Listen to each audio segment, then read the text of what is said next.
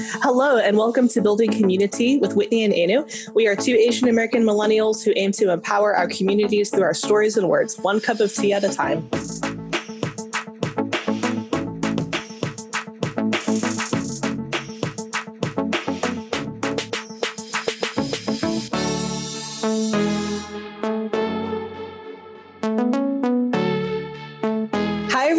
Welcome to another episode of Building Community with Whitney and Anu.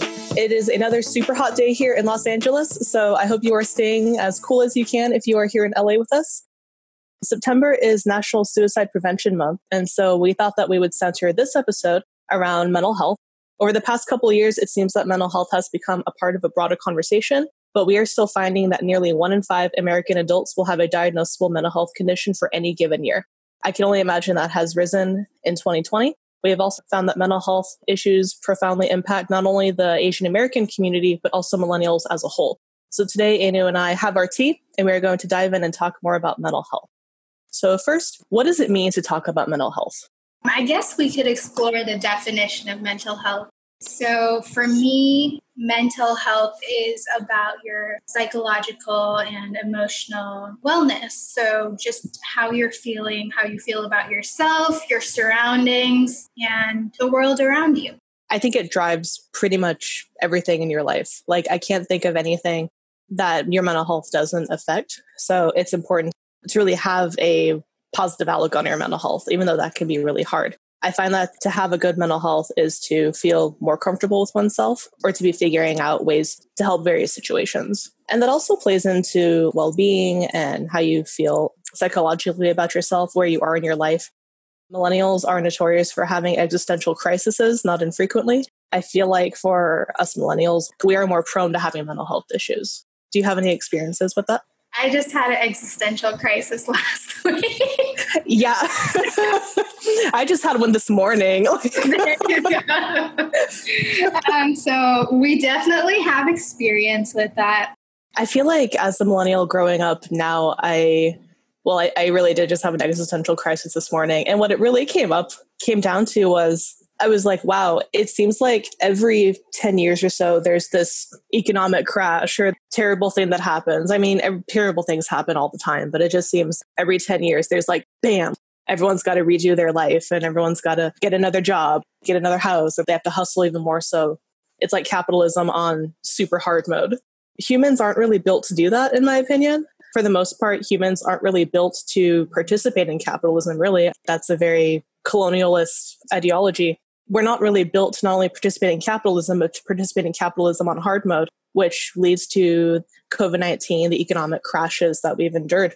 That definitely affects our mental health. It seems like there are pockets in our communities where we talk about wellness, we talk about self care. Self care has been a huge buzzword among millennials in the past few years. And so I think about self care a lot. And I'm like, how part of my existential crisis this morning was how can I do self care in the times of COVID? Being someone in my late 20s, someone who is trying to figure out a career, trying to figure out how to not only survive, but also thrive and thriving in a sense of where I can continue traveling like I love doing, or I can buy a burrito with guacamole without thinking about it.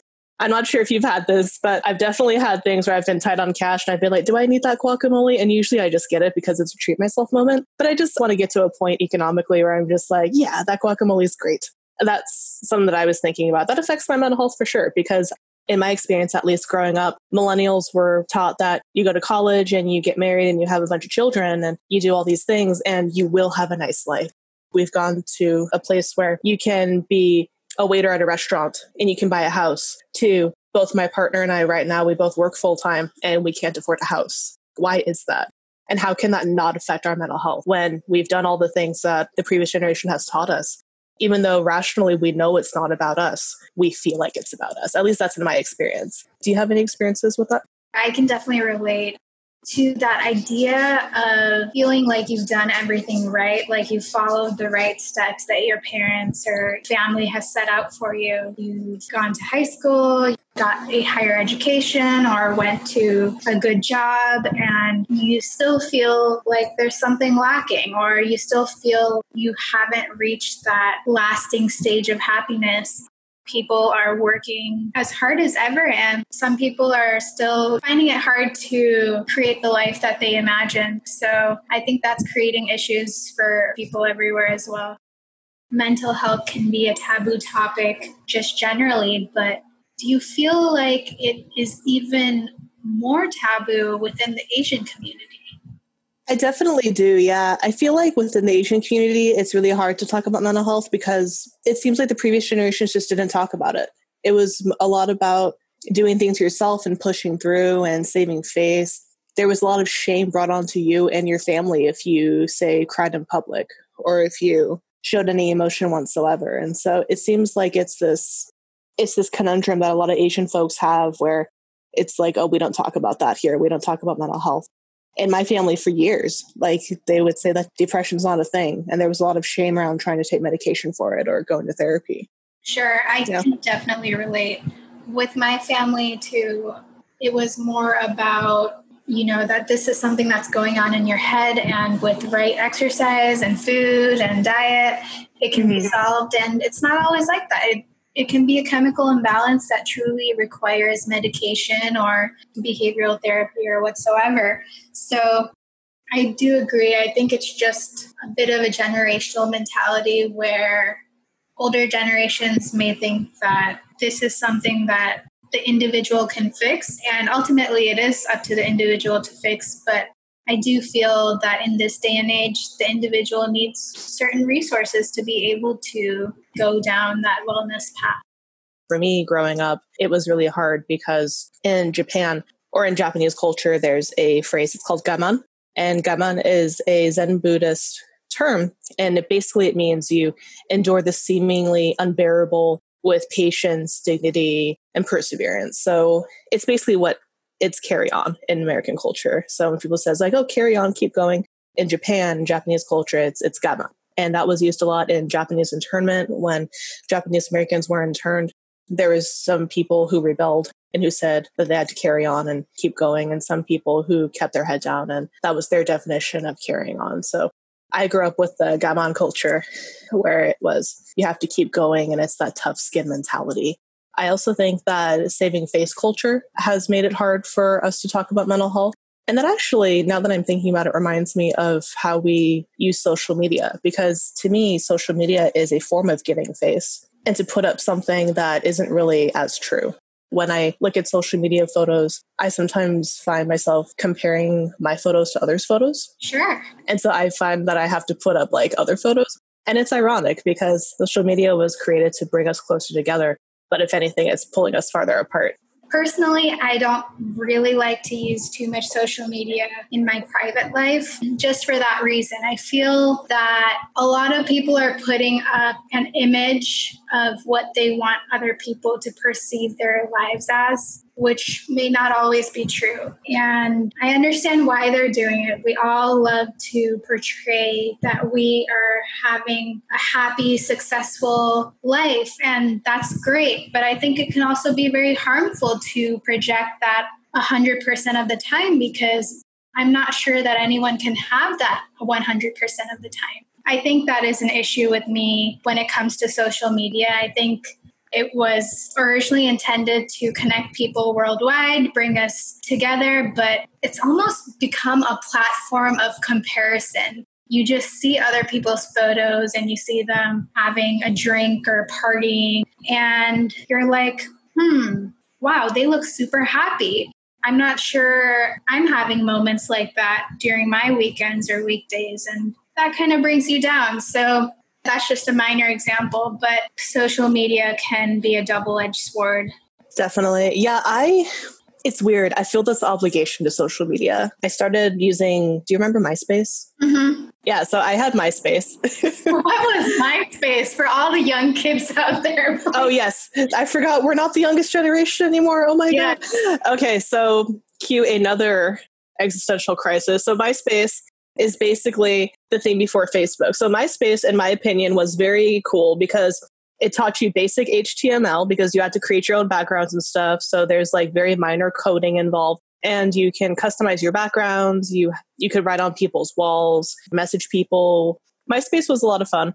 It caused a lot of drama. I think, you know, I think MySpace really influenced how Facebook, how people use Facebook. Because I remember there was a lot of drama around the top eight MySpace friends. Do you ever have that with? I, I wasn't on MySpace. Oh, you weren't on MySpace. Oh, okay. Well, you you you kind of missed a little, but not a whole lot. Like it's, I, I feel like MySpace is a total time sink. But so in MySpace, you got to create your your own page, and so you could put your top eight. So there was like a coveted space in your MySpace where you could put your favorite like top eight friends. And so there would be drama over who's like the top three or the top two or whatever. And so you could put these various friends in there. And there were some people who would just get really hurt if you weren't in the number one space or if they weren't in the number one space or if or whatever. And I, I specifically remember having to choose between like a couple of friends where they both had me as the number one friend.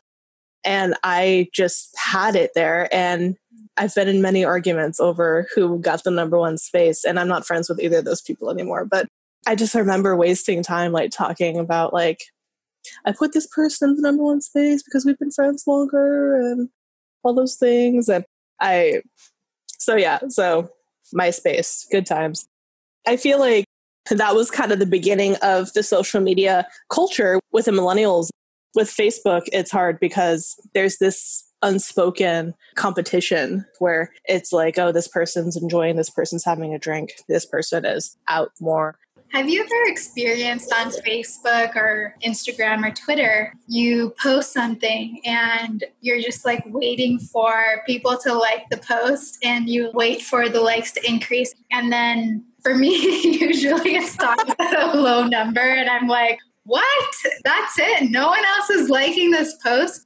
In all seriousness, that does affect my mental health a little bit, which is why I tend not to go on social media a lot. Does that ever happen to you? It does. I mean, as an artist, I feel like not only am I obligated to social media for social purposes, but also for art purposes, because it's really hard to get your art out there in our generation, it seems like the galleries are dying. And so, in some ways, the gatekeepers are leaving their gates. And so, you can get your art out there any way you need to get your art out there. It really depends on how I'm feeling. There are days where I'm able to create a lot and I have a finished piece that I'm really proud of and I post it and I get maybe 20 likes. And I'm just like, okay, okay. And then I'll post a sketch that I did and I'll get like 80, 90, 100 likes. And I'm just like, why? I'll post something I'm really proud of, like maybe I'm part of a show or something, and it won't get a lot of attention. And it gets me down a little bit. And for those who are listening out there who are like, oh, Whitney, like whatever, like it doesn't affect me, it's like, don't lie, it does. Like, I know it does. And so it's like, and so when people don't comment on it as much or don't interact with it as much, sometimes I'm like, man, I thought I was posting quality stuff here. And here you are, like, not appreciating my work. Wait, are you trying to insinuate that 20 likes is low? Because that's my maximum. you know, it's, I don't even know what's low anymore. My highest is, I feel really bad that I know this. It's the highest, it's like maybe 150, 200. On average, it could be like 20 to 50. I'm not going to say what my highest is. It's not very high if I post like a picture of my cats and sometimes it gets like six likes and I'm like, okay. Yeah. I think we have to use social media to our benefits. Just like any other technology that we use, we have to use it as a component in our life that adds to instead of subtracts from. So with work and with your art, that's a platform for you to spread that throughout the world. So that's an adds to factor. When it subtracts, when you're using it to get validation or confirmation or show that your life is going hunky dory, I think that's when certain wellness issues can sprout up. I agree. Speaking of mental health, past research has shown that the prevalence of it is extremely high. 46% of Americans will meet the criteria for a diagnosable mental health condition sometime in their life. That's such a huge number. So, why aren't we talking about this a little bit more? I really do think it goes back to that tough skin mentality. throughout history there's been i mean what what do we say in our history classes our narrative it's like we're resilient and we fight for freedom and we're number one and competition and industrialism and all of that stuff and i really believe that a lot of that plays into american culture American culture is made up of a lot of different influences, but is also rooted in very toxic ideals. It definitely takes a toll on us eventually. Also, the quality of life that America has. We're supposedly the wealthiest country in the world, and yet we don't have universal health care. We don't have access to therapy. Most people who need help really can't get it. And I think that's what makes it so hard. I agree, Whitney. I think we've just been very conditioned to not talk about our feelings and have this mentality where you just plug through and you don't really focus on the hard stuff. Even going back to social media, how many times do you see someone talk about a moment of failure and then rising above that and succeeding? It's constantly a culture of putting on your best face it goes back to that shame culture where in America, you're not allowed to fail. Like when I think about all these various stories that we've been taught with the American narrative and even people who we look up to, American heroes, they don't really talk about the failures that they had. Even as an artist, you see like a beautiful sculpture in the museum, right? You don't see the schooling that that person did. You don't see the amount of materials wasted the amount of time that the concept took. You don't see the amount of all the failures, sleepless nights crying in the corner, like the amount of stuff that you've that you go through to get to that final piece. People only see the finished product and they often disconnect with the journey that went with that. And so it distorts our perception.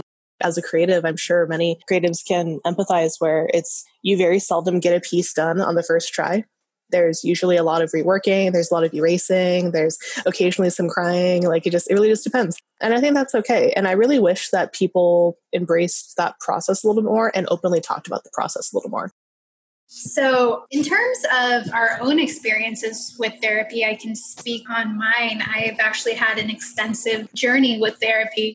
It's been very helpful. It's always good to have someone to relay your problems or issues with, especially if you've had instances in the past that are sort of blocking you and preventing you from living your best life. It's a great option to bounce that off with someone else. So, my experiences with therapy have been great on the whole. How about yours? With therapy, I think that one of the great things about our generation is that we are willing to talk more about it in my experience with therapy, I actually started going to therapy when I was in the second grade. I was a really sensitive kid and I grew to be a really sensitive adult. I had issues in school, like being bullied, and, and I also had a parent who wasn't really around that much. One of my teachers told my mother, like, oh, we sh- Whitney should go to therapy. And so I went to therapy and I would go get ice cream after, and it was great. We would try to talk about my feelings. I would draw my feelings a lot. I wouldn't go to a therapist again until I finished high school and I first came out. I went to see a therapist, and this was before I came out to my parents, before I came out to most people. And so we we talked about it. One of the biggest things about therapy, it gives you an unbiased person who knows everything about you but isn't in your life. One thing about therapy is that it's really important to find the right therapist for you. There are so many different types of therapists, and I've been through talk therapy, person centered therapy. Do you know what that is? I know you studied psych a little bit person centered therapy is basically what a lot of people believe therapy to be, where you, I go to a therapist, I pay someone to listen to my problems, and they listen to me basically, and they give me some advice. I've also been through cognitive behavioral therapy, where I talk to a therapist and they give me very specific behavior patterns that they've observed with what I do. They try to combat that by giving me other tools to do. And then we follow up the week after and we talk about what that did and if that works or if it doesn't. I've also been to art therapy, which was a lot of fun.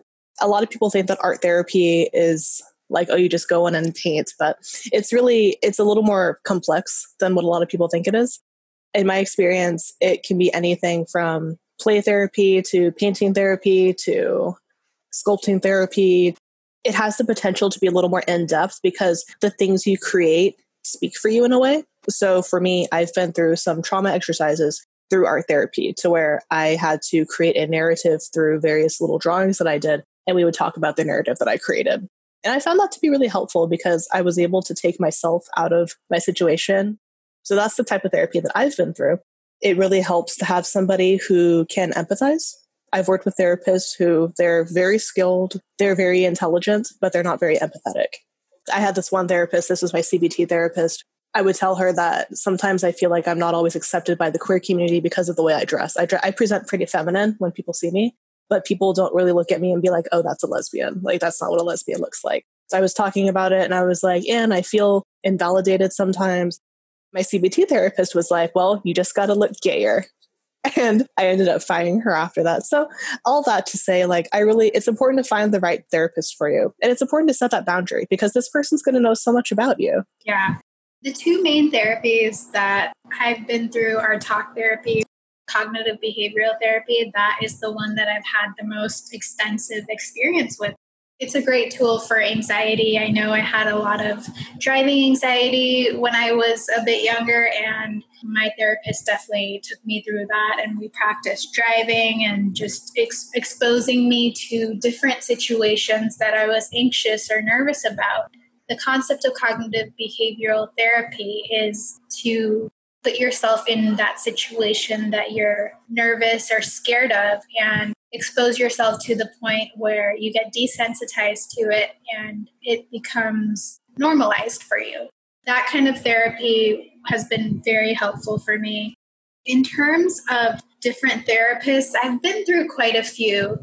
I did have one for two years. That was the longest I've ever been with someone. He was male, older. He was super helpful in helping me with anxiety, which, you know, I openly talk about. It's something I've struggled with and still do struggle with. But at the end of two years, I was just looking at him during one session and I was thinking, you know, it's been two years. I've made a little progress, but I don't feel like I've come as far as I wanted to after two years, and I left. That's something for everyone to keep in mind too. It's very important for us to be cognizant of whether we're making progress in therapy. And after two years, I just felt like I wasn't making progress. Maybe I was even regressing a little bit. I became very dependent on him. I needed his advice and input for making very small decisions mm. to the point where I was losing my own self confidence in making decisions for myself. So I would advise to really utilize therapy to become a platform that can empower you to make your own decisions. The point of therapy is not to become reliant on someone else. In my opinion, it's to become your own therapist to the point where you can handle issues by yourself. That's interesting that you said that you had a male therapist. Did you find that you grew out of his practices or? In terms of him being male or female, I think I definitely gravitate towards female therapists a little bit more just because, well, I'm female.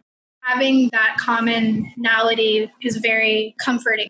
There are certain issues where women might be a better year for other women. And then there are other situations where men might be able to offer that different perspective. So, really, is an individual preference.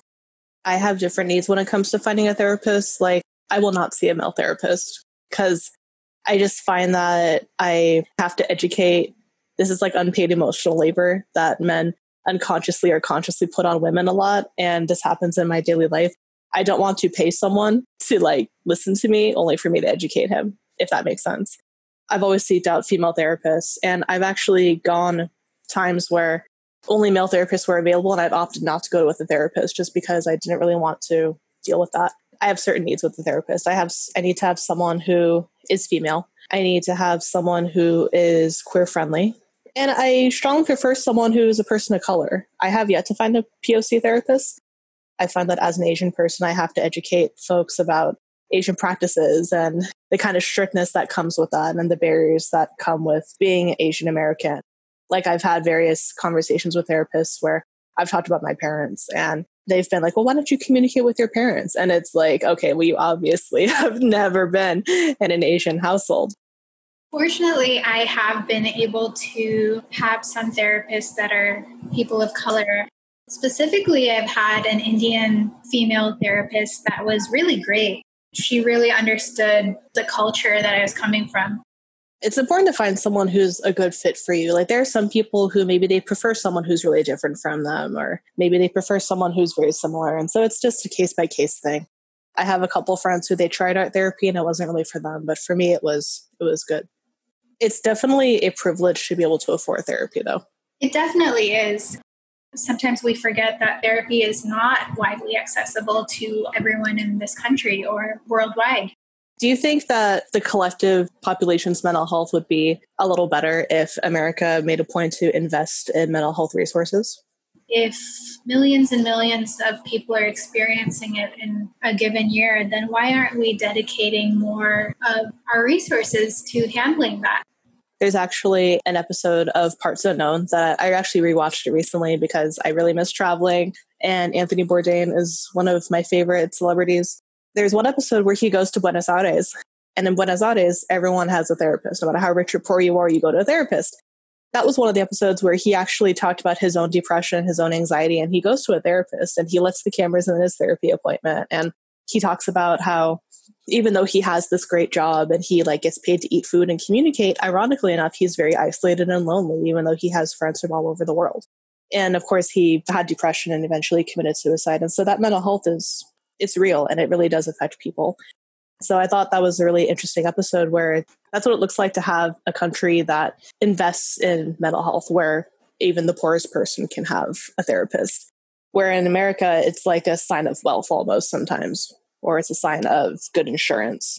It's my personal belief that if America would invest a little more in mental health resources, our mental health would would increase for sure. I totally agree. Just the rates of therapy are inaccessible to some. If you're talking about a 50 to $60 hour session, I believe would be an average session, times that once a week or once every two weeks, that's a lot of money per year. And most people aren't able to take out a part of their income and dedicate it solely to that. So I do think it would be great for that resource just to be readily available for everyone. I guess to kind of wrap up a little, we're in this really unprecedented time of isolation. And even though we have social media, we have all these things, it seems like mental health, even if you were doing pretty well before, it seems like there's a chance that one might not be doing as well now. So, what are some strategies that you have been using personally during this time? In terms of COVID, what I've been doing is just being really patient and gentle with myself. That's one thing I learned early on.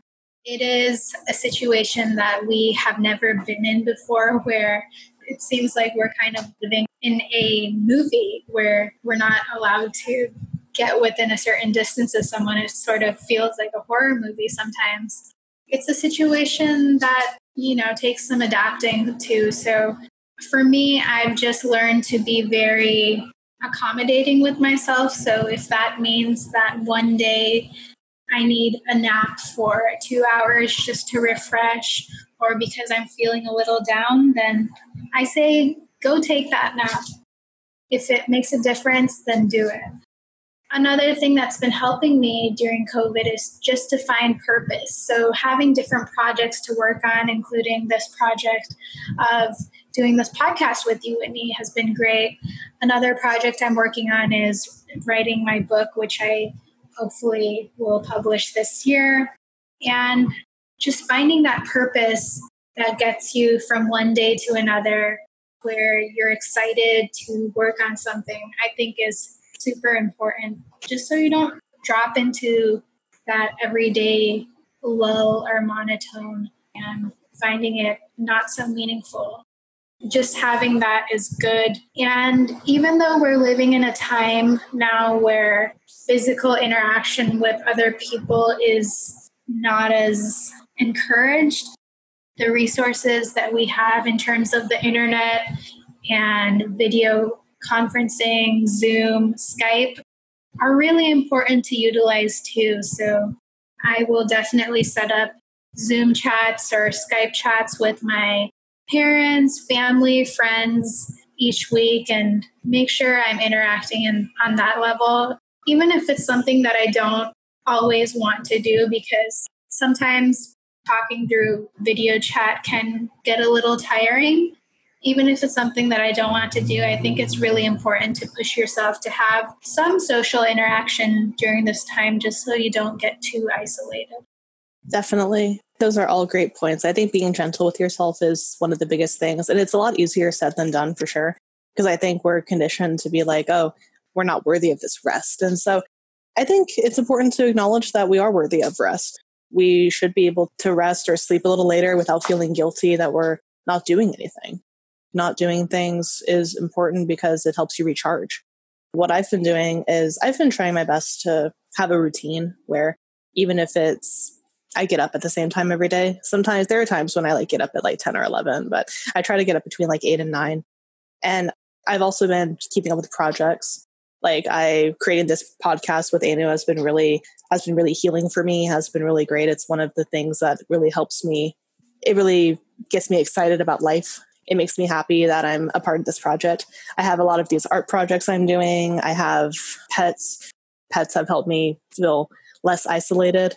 I'm lucky enough to have a partner who I live with who I enjoy seeing every day for hours and hours upon end. And so I think it's important to keep oneself busy, but also to know your boundaries. I think a lot of this comes down to boundaries where, yes, you have these projects that are fulfilling and they do things for you, but there's no project without rest because that's that's what our bodies need. That's what your mind and heart need as well. And so, on that note, that is another episode of Building Community with Whitney and Anu. If you really enjoyed this episode, please give us a five star review and leave some comments. Post it everywhere you use social media. We want to get this into as many ears as possible. And we want to know what are some things that you've been doing for yourself to promote wellness during COVID and these unprecedented times? Feel free to leave things in the comments. We would love to hear from you. Until next time, thank you for listening.